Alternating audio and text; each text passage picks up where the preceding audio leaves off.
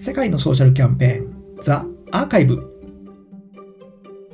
これは広告会社でシニアコミュニケーションデザイナーを務めている私、坂本洋二が2014年から続けているブログ、世界のソーシャルキャンペーンの過去の記事から、世界をより良くするために行われた素晴らしいアイデアをおさらいして紹介する番組です。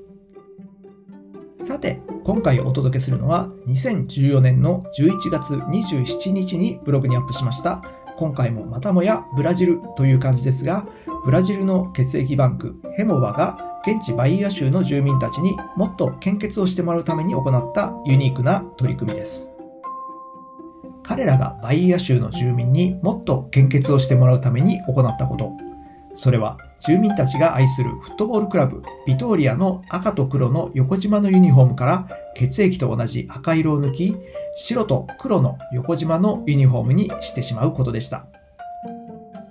試合に突如、いつもの赤と黒とは違う白と黒の横縞のユニフォームで現れたチームに地元の住民は大いに驚かされました。チームはそこで住民たちにファンのみんなが献血してくれる量に応じて、ユニフォームを段階的に赤色に戻していくと宣言。結果、現地の献血者の数は 46% の上昇を見せ、試合ごとにあたかも血液が溜まっていくようにユニフォームの白くなってしまった部分が元の赤色に戻っていったそうです。私のブログではこの企画の紹介ムービーとそれを和訳した文章がご覧になれるので、ぜひ覗いてみてください。いやー、アイデアって本当にいいもんですね。それでは皆さん、また来週。